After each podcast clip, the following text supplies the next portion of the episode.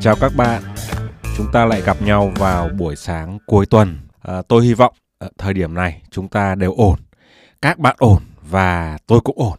Thưa các bạn, giai đoạn này còn tồn tại, còn lĩnh lương là hay rồi các bạn ạ. Nhiều khi chúng ta quen với cái việc hết năm là tăng lương, hết tháng là có thưởng. Chúng ta mặc nhiên coi cái chuyện đó là bình thường. Rồi đến khi có những thay đổi, có những sụt giảm, có những biến động từ thị trường thì chúng ta lại thấy khó chịu và bất an. Khi tăng trưởng thì không sao, nhưng khi sụt giảm là bắt đầu chúng ta cảm nhận thấy sức ép, cảm nhận thấy những năng lượng không tốt từ người khác, từ những bộ phận khác đang phả vào mình. Mọi người bắt đầu đổ lỗi, bắt đầu chỉ trích lẫn nhau. Ban đầu thì còn nói hơi xa xa, hơi mé mé. Dần dần số mà vẫn không về, bắt đầu nói thẳng mặt nhau, chỉ thẳng lỗi của nhau. À, thưa các bạn, tôi bắt đầu tập ngày hôm nay với một số cái thực tế xem ra nó không lấy gì làm vui vẻ.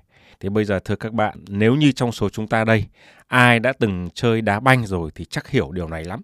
Bắt đầu khi bóng lăn đó, ai cũng nói là chơi vui vẻ thôi, giao lưu văn phòng, đá nhẹ nhàng, hữu nghị, fair play. Thưa các bạn, bao giờ cũng vậy hết. À, nhưng mà khi trận đấu diễn ra, bắt đầu có một đội dẫn trước, à, dẫn trước một bàn rồi hai bàn, vân vân. À, khi hết hiệp một nghỉ giải lao là bên đội thua y rằng có chuyện. Đội thắng thì không sao đâu, vui vẻ cười nói lắm. Nhưng bên đội thua là bắt đầu có chuyện xích mích. À, nào là à, tôi truyền như đặt bóng vào chân ông, tình huống ngon ăn như vậy mà còn không ghi bàn. À, rồi tại sao hai ba hậu vệ mà để tiền đạo đối phương nó lừa qua như là lừa vịt vậy? À, đáng lẽ thì phải thế này, đáng lẽ phải chạy chỗ thế kia, vân vân và vân vân. Chưa xong đâu các bạn. Hết trận đấu, ra quán nước ngồi, lúc này cái bên đội thua nó mới là lắm chuyện. Chẳng thà đội mình yếu quá, thua thì không sao. Nhưng đằng này ngang tài ngang sức. Mà thưa các bạn, đá banh thì ông nào cũng chẳng nhận rằng mình ngang tài ngang sức. Hiếm có trường hợp nói mình yếu quá đâu, thưa các bạn. Thì lúc nào cũng nhận là ngang tài ngang sức mà tại sao thua thì toàn tình huống gì đâu không. À, rồi bắt đầu xuất hiện tranh cãi, bắt đầu có những cái tình huống đúng sai. À, nào là thi đấu không hết sức, nào là ngại va chạm, nào là chơi cá nhân, nào là phá sức đồng đội, vân vân.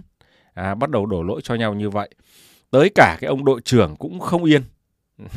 Thưa các bạn, nào là thay người không hợp lý, à, đang thua lại thay người yếu vào thì sao mà đá, à, đúng không các bạn? À, tôi quá nửa đời người tôi chơi bóng đá phủi, bóng đá đường phố rồi, cho nên tôi không lạ gì mấy cảnh này.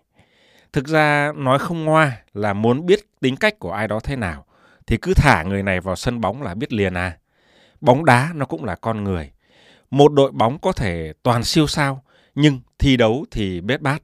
Bởi vì trong đội bóng ấy thiếu cái sự hợp rơ, thiếu những ekip mà một người chỉ cần chạm bóng thôi thì những người còn lại sẽ biết chạy chỗ ở đâu, bóng sẽ được truyền vào đâu để chạy chỗ. Sự phối hợp ăn ý như vậy là vô cùng quan trọng trong một đội bóng. Nó có thể khiến cho một đội bóng vô danh tiểu tốt cũng có thể đánh bại những đội bóng toàn hảo thủ mà lại thiếu kết nối. Mở đầu tập tôi nói nhiều về bóng đá, nhưng mà thưa các bạn, trong kinh doanh y chang như vậy các bạn ạ. Những sự kết nối, những cái sự hợp rơ giữa các bộ phận là vô cùng quan trọng. Mà một trong những kết nối như vậy đó là kết nối giữa bộ phận sale và marketing. Sale và marketing nó giống như là tiền đạo và tiền vệ. Một team thì chuyên ghi bàn và một team thì chuyên kiến thiết tạo ra các đường truyền. Cả hai đều rất cần nhau, rất phụ thuộc vào nhau, nhưng mà lại thường xuyên mâu thuẫn, thường xuyên phát sinh những căng thẳng. Và cái chủ đề của tập ngày hôm nay, chúng ta sẽ bàn về mối quan hệ giữa hai bộ phận này, sale và marketing. Mục đích cuối cùng là để chúng ta hiểu rõ chức năng nhiệm vụ của nhau. Từ đó, hai bên sẽ phối hợp với nhau tốt hơn, đem lại hiệu quả cao hơn cho doanh nghiệp. Thưa các bạn, một trong những điều mà dân sale hay kêu ca là dân marketing chẳng hiểu gì về thị trường và khách hàng. Ờ, để rồi sale thì cần cái này mà marketing thì lại đốt tiền công ty để chạy mấy cái chương trình tào lao bi đao gì đâu có đúng không ạ có bạn nào làm sale mà trong cuộc đời chưa bao giờ khẩu nghiệp buột miệng chỉ trích marketing như vậy không nếu có thì hoặc là sale này mới vào nghề chưa biết gì mà chỉ trích. Nếu không thì sale đó nó cũng không phải là sale thường mà là thánh sale, là bụt sale rồi thưa các bạn. Còn ở đây thì cá nhân tôi chương trình này chỉ nói chuyện đời thường thôi. Mà những ai làm sale trong đời thường ấy, chắc chắn ít hay nhiều cũng đã từng chỉ trích marketing, chẳng hiểu gì về thị trường cả. Nhưng mà ở chiều ngược lại thì marketing họ cũng hay đổ lỗi cho sale. Mấy anh cha sale chỉ giỏi đánh đấm như là những kẻ võ biển, chẳng hiểu chút nào về chiến lược. Người ta định một đằng thì ông lại làm một nẻo, thì làm sao mà có kết quả? À, cứ như vậy, sale và marketing là một trong những nơi tiềm ẩn nhiều nhất cái sự mâu thuẫn ở trong công ty. Và các bạn hiểu rồi, công ty nào mà sale với marketing cứ như chó với mèo, cứ đổ lỗi qua lại như vậy ấy, thì tương lai công ty nó đi về đâu là biết rồi đó. À, phối hợp còn chưa chắc đã ăn ai, nữa là bây giờ còn mâu thuẫn.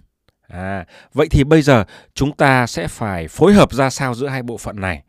À, tất nhiên phối hợp nó là từ hai phía, nhưng trong cái phạm vi tập này, ít nhất là từ góc độ sale, tôi muốn chia sẻ rằng chúng ta nên có quan niệm cũng như là chúng ta nên thể hiện cái sự phối hợp như thế nào với bộ phận marketing. Thực ra sale và marketing hoạt động rất gần nhau. Nhưng nguyên tắc quản trị công ty là không bao giờ để bất cứ bộ phận nào vừa đá bóng vừa thổi còi, vừa đề ra luật mà lại vừa thực thi pháp luật. Cái đó là để chống lạm quyền, cũng không để đặt vận mệnh công ty phụ thuộc vào một người và cũng là để cho một người nào đó không chủ quan mất cảnh giác quá mức. Vậy nên marketing ấy, nhìn chung là bộ phận quản lý ngân sách, đề ra các chiến lược chung. Còn sale là bộ phận thực thi. Một số công ty sale cũng có quản lý ngân sách, nhưng mà ngân sách của sale thì thường nhỏ hơn rất nhiều so với ngân sách của marketing. Mục đích khi cấp ngân sách cho sale là để sale có thể linh hoạt ở cấp độ chiến thuật trong một số tình huống. Và cái việc này, thưa các bạn, ngân sách của sale thì ít hơn ngân sách của marketing cũng là một chủ đề mà nhiều khi các ông sale của chúng ta hay tị nạnh. Thế thì bây giờ tôi mới à, đặt một cái giả định là bây giờ sale ha chúng ta là sale chúng ta quản lý toàn bộ ngân sách Đó. marketing là ngân sách của marketing là bằng không sale là bằng tuyệt đối. À, vậy thì chúng ta là sale chúng ta sẽ làm gì với cái ngân sách khổng lồ của công ty bây giờ? Các bạn thử nghĩ xem các bạn sẽ làm gì?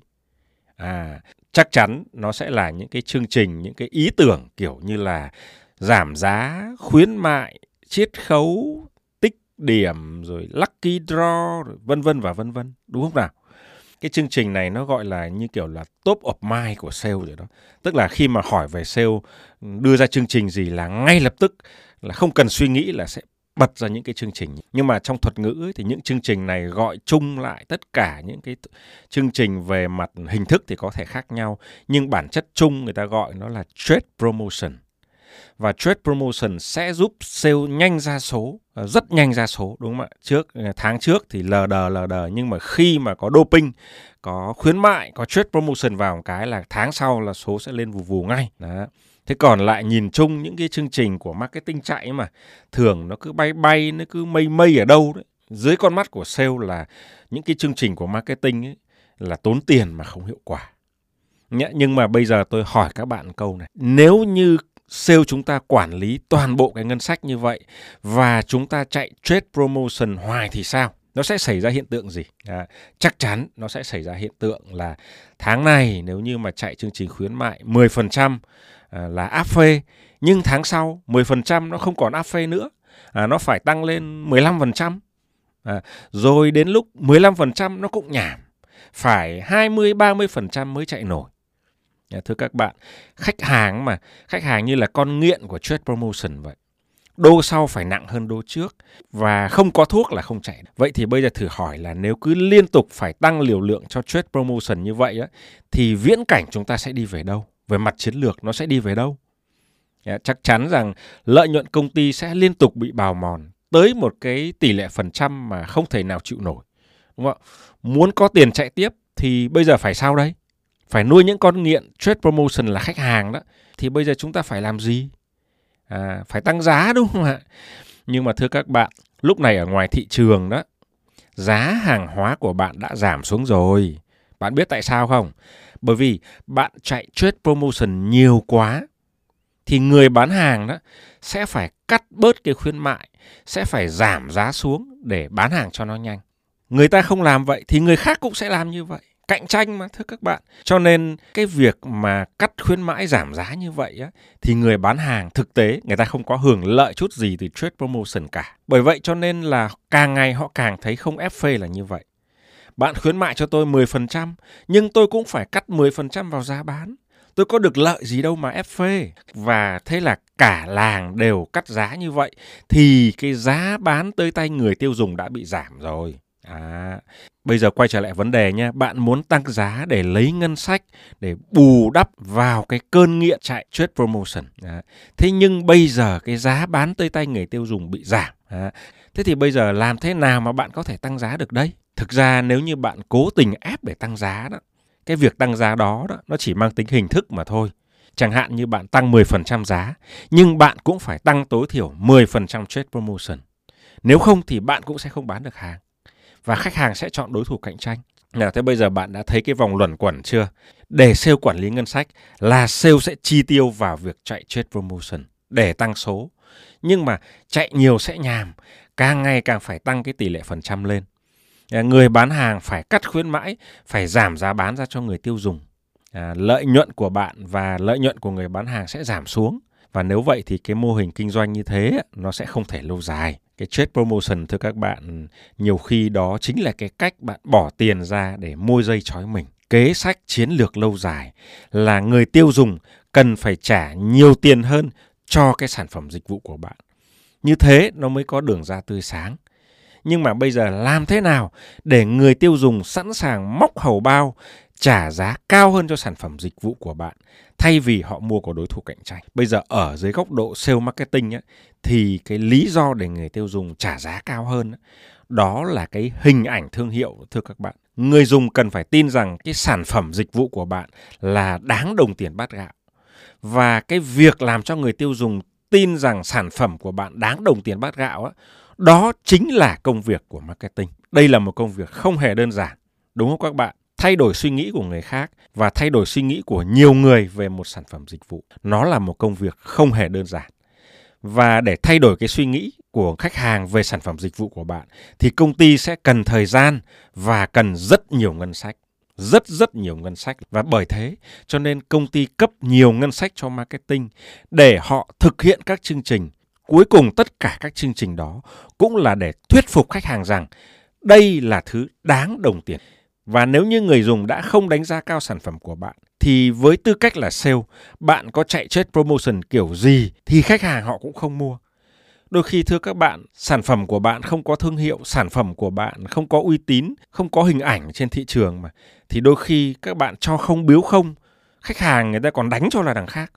Thật là như vậy đó các bạn. Cho nên nhiệm vụ của marketing là họ tạo ra một cái nền chiến lược có tên là hình ảnh thương hiệu dựa trên cái nền chiến lược là hình ảnh thương hiệu, mà bản chất của nó là dựa trên sự thấu hiểu nền tảng chiến lược đó, thì các bạn sale các bạn mới bán được hàng, các bạn mới chạy được những chiến thuật để push hàng, để lốt hàng từ những điểm bán theo từng giai đoạn, theo từng thời điểm khác nhau.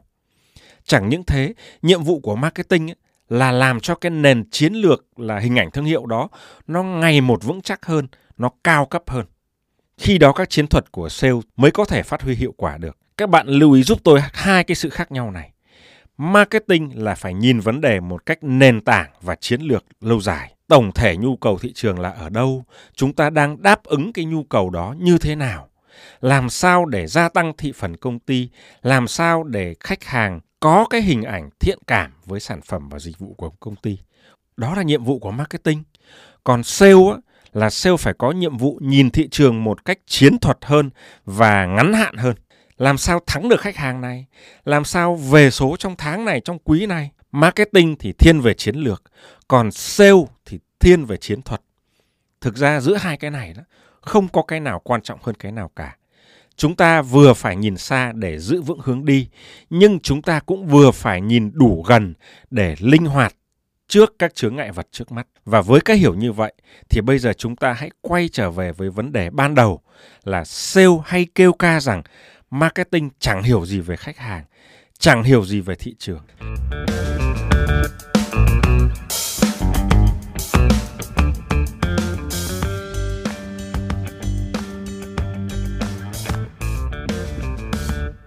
Thực ra mấy bạn sale chúng ta đó, khi chúng ta kêu ca cái điều này chúng ta đã ngầm ý lấy cái tầm nhìn chiến thuật ngắn hạn của sale để áp cho người mà nhiệm vụ của họ là chiến lược dài hạn. Marketing mà không hiểu thị trường, không hiểu khách hàng thì nó là điều rất tệ. Nhưng họ hiểu thị trường, hiểu khách hàng với một cái tập khách hàng lớn, với một thị trường lớn chứ họ không cần hiểu một vài khách hàng cụ thể mà sale chúng ta thường dắt họ đi thăm. Đó là trường hợp cá biệt. Và nếu mà marketing lấy một vài trường hợp cá biệt đó đó để lên chiến lược cho toàn công ty, lên chiến lược tổng thể đó, thì nó còn nguy hiểm hơn nữa. Thành ra thưa các bạn, nói chuyện về marketing thì sale chúng ta cũng cần nói những vấn đề chung hơn, bao quát hơn, tổng thể hơn thay vì nói về một khách hàng hay thị trường cụ thể nào đó rồi marketing họ không hiểu hoặc họ không chịu hiểu thì chúng ta lại có cái nhìn tiêu cực về marketing. À, thưa các bạn những khách hàng hay thị trường cá biệt như vậy marketing họ không có trách nhiệm phải hiểu. Mà trách nhiệm hiểu những thị trường hay khách hàng này đó là trách nhiệm của sale chúng ta. Để sao? Để linh hoạt áp dụng các chiến lược của công ty với từng trường hợp cá biệt với từng trường hợp khó nhằn cụ thể. À, thưa các bạn à, về mặt cấu trúc hoạt động của một công ty nó là như vậy nhưng mà tôi thấy cũng ở nhiều công ty đặc biệt là ở các doanh nghiệp vừa và nhỏ đó thì marketing đang hoạt động không hoàn toàn đúng như vậy à, marketing đang làm những việc kiểu như là chuẩn bị các đồ PSM, chuẩn bị cho activation này, activation nọ, event này, event kia, à, post bài ở nơi này hay nơi khác, vân vân. Những cái việc đó, đồng ý, đó là việc của marketing. Nhưng tất cả những cái việc đó mà tôi vừa liệt kê đó, nó đều là những việc mang tính chất triển khai sự vụ, chứ nó không phải là những việc chiến lược, nó không phải là bản chất của marketing. Và thế là sale chúng ta đôi khi hiểu sai về marketing. Sale chúng ta coi họ như là một bộ phận phụ tá sai vặt để sale chúng ta kêu gào và đòi hỏi tôi cần cái này, tôi cần cái nọ. Có thể ở những doanh nghiệp vừa và nhỏ đó thì các vấn đề chiến lược marketing thì đang do người chủ của doanh nghiệp đó đảm nhận. Cũng phải thông cảm là để tuyển dụng được một marketing manager làm đúng được trọng trách chiến lược của mình nó là cực khó đó. Đa phần tôi thấy là marketing thực thi thì nhiều hơn. Vì thế mà người chủ doanh nghiệp phải tự làm các vấn đề mang tính chiến lược. Nhưng người chủ thì luôn luôn bận bịu với hàng tá các công việc khác nhau. Cho nên họ không có thời gian để nói chuyện với sale. Và đôi khi họ cũng đang coi sale như một người bán hàng kiểu shipper. Bán hàng kiểu shipper là sao? À, nôm na tức là cái người chuyển giúp cái đống hàng trong kho của công ty tới kho của khách hàng. Đây là một cái quan niệm cũng hết sức nguy hiểm. Sale tuy là bộ phận tập trung nhiều vào chiến thuật ngắn hạn, nhưng sale cũng cần phải thấu hiểu được chiến lược dài hạn để đi đúng hướng.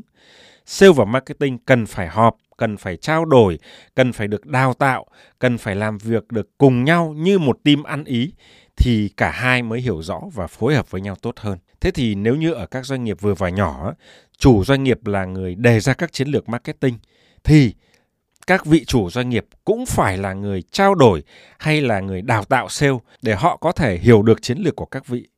À, chiến lược sản phẩm, à, ví dụ như là xem sản phẩm của chúng ta ở phân khúc nào, đối tượng khách hàng của chúng ta là ai, cao cấp, thấp cấp hay là trung cấp. À, nếu như người chủ doanh nghiệp à, chúng ta định vị cái sản phẩm của mình là bình dân mà người sale thì không hiểu sale loại cứ tìm kiếm những khách hàng hạng nhất, những khách hàng xịn sò, những khách hàng có thu nhập cao và những yêu cầu lớn thì làm sao mà có kết quả được? Làm sao mà công ty có thể đáp ứng được? Đúng không ạ?